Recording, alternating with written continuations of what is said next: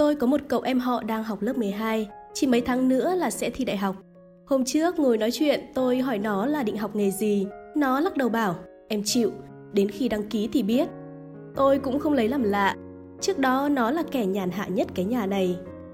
Trong những ngày ba mẹ nó phải tăng ca đến tận tối muộn, thì nó chỉ ngồi ba hoa với mấy cậu bạn trong game của nó.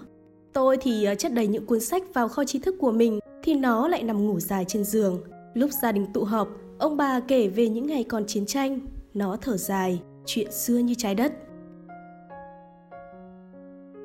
Có lần nó bảo tôi, sao chị lại phải vất vả làm việc như thế trong khi có đầy điều kiện tốt hơn? Tôi bảo mình không muốn dựa dẫm quá nhiều, thì nó lại cười cợt.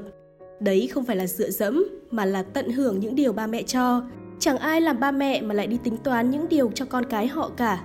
Nó nói chúng ta còn trẻ mà, đầy thời gian để làm việc, đừng lao lực quá. Nghe xong thì tôi cũng chỉ biết cười trừ. Thực ra ở thời đại này có những người trẻ chúng tôi sống một cách rượu dã và chỉ thích hưởng thụ. Họ coi nhẹ giá trị của thời gian. Nếu một ngày mới tới, họ sẽ chẳng biết mình sẽ làm gì ngoài việc chơi và thực hiện những việc mà họ buộc phải làm như một cỗ máy.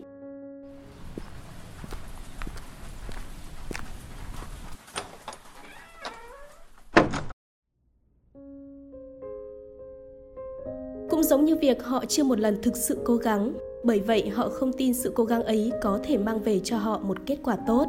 Tầm nhìn của họ bị che mờ bởi những ảo ảnh của sự an nhàn và hưởng thụ, để rồi họ tự đào thải bản thân khỏi dòng chảy phát triển của xã hội. Tôi từng đọc được ở đâu đó rằng những người tỉnh dậy mà không biết ngày hôm nay mình nên làm gì, họ đang âm thầm là một việc duy nhất, giết chết thời gian của chính họ. Sâu xa hơn, họ đang gián tiếp giết chết ý chí, nghị lực và sự nhiệt tình của họ với cuộc sống. Nếu thời gian là thứ đáng giá nhất, thì việc phí phạm nó chính là hành động tàn ác nhất. Bởi thế, đừng tốn thời gian để làm những việc vô ích, vì sau đó bạn sẽ không còn thời gian để làm bất cứ việc gì hữu ích nữa. Có đôi khi trên con đường dài tôi bước Tôi sẽ gặp có đôi khi tôi nghe một người vẫn nói Đừng cố gắng sẽ không bao giờ đạt được đâu.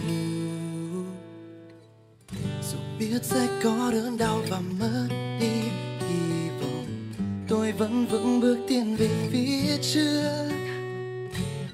Vì trong tim tôi niềm tin còn mãi luôn đong đầy Giờ đây là lúc con tim này được hát lên. Giờ đây là lúc tôi đang được là chính tôi.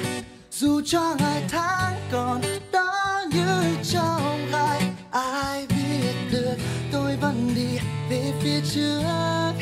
Trên con đường tôi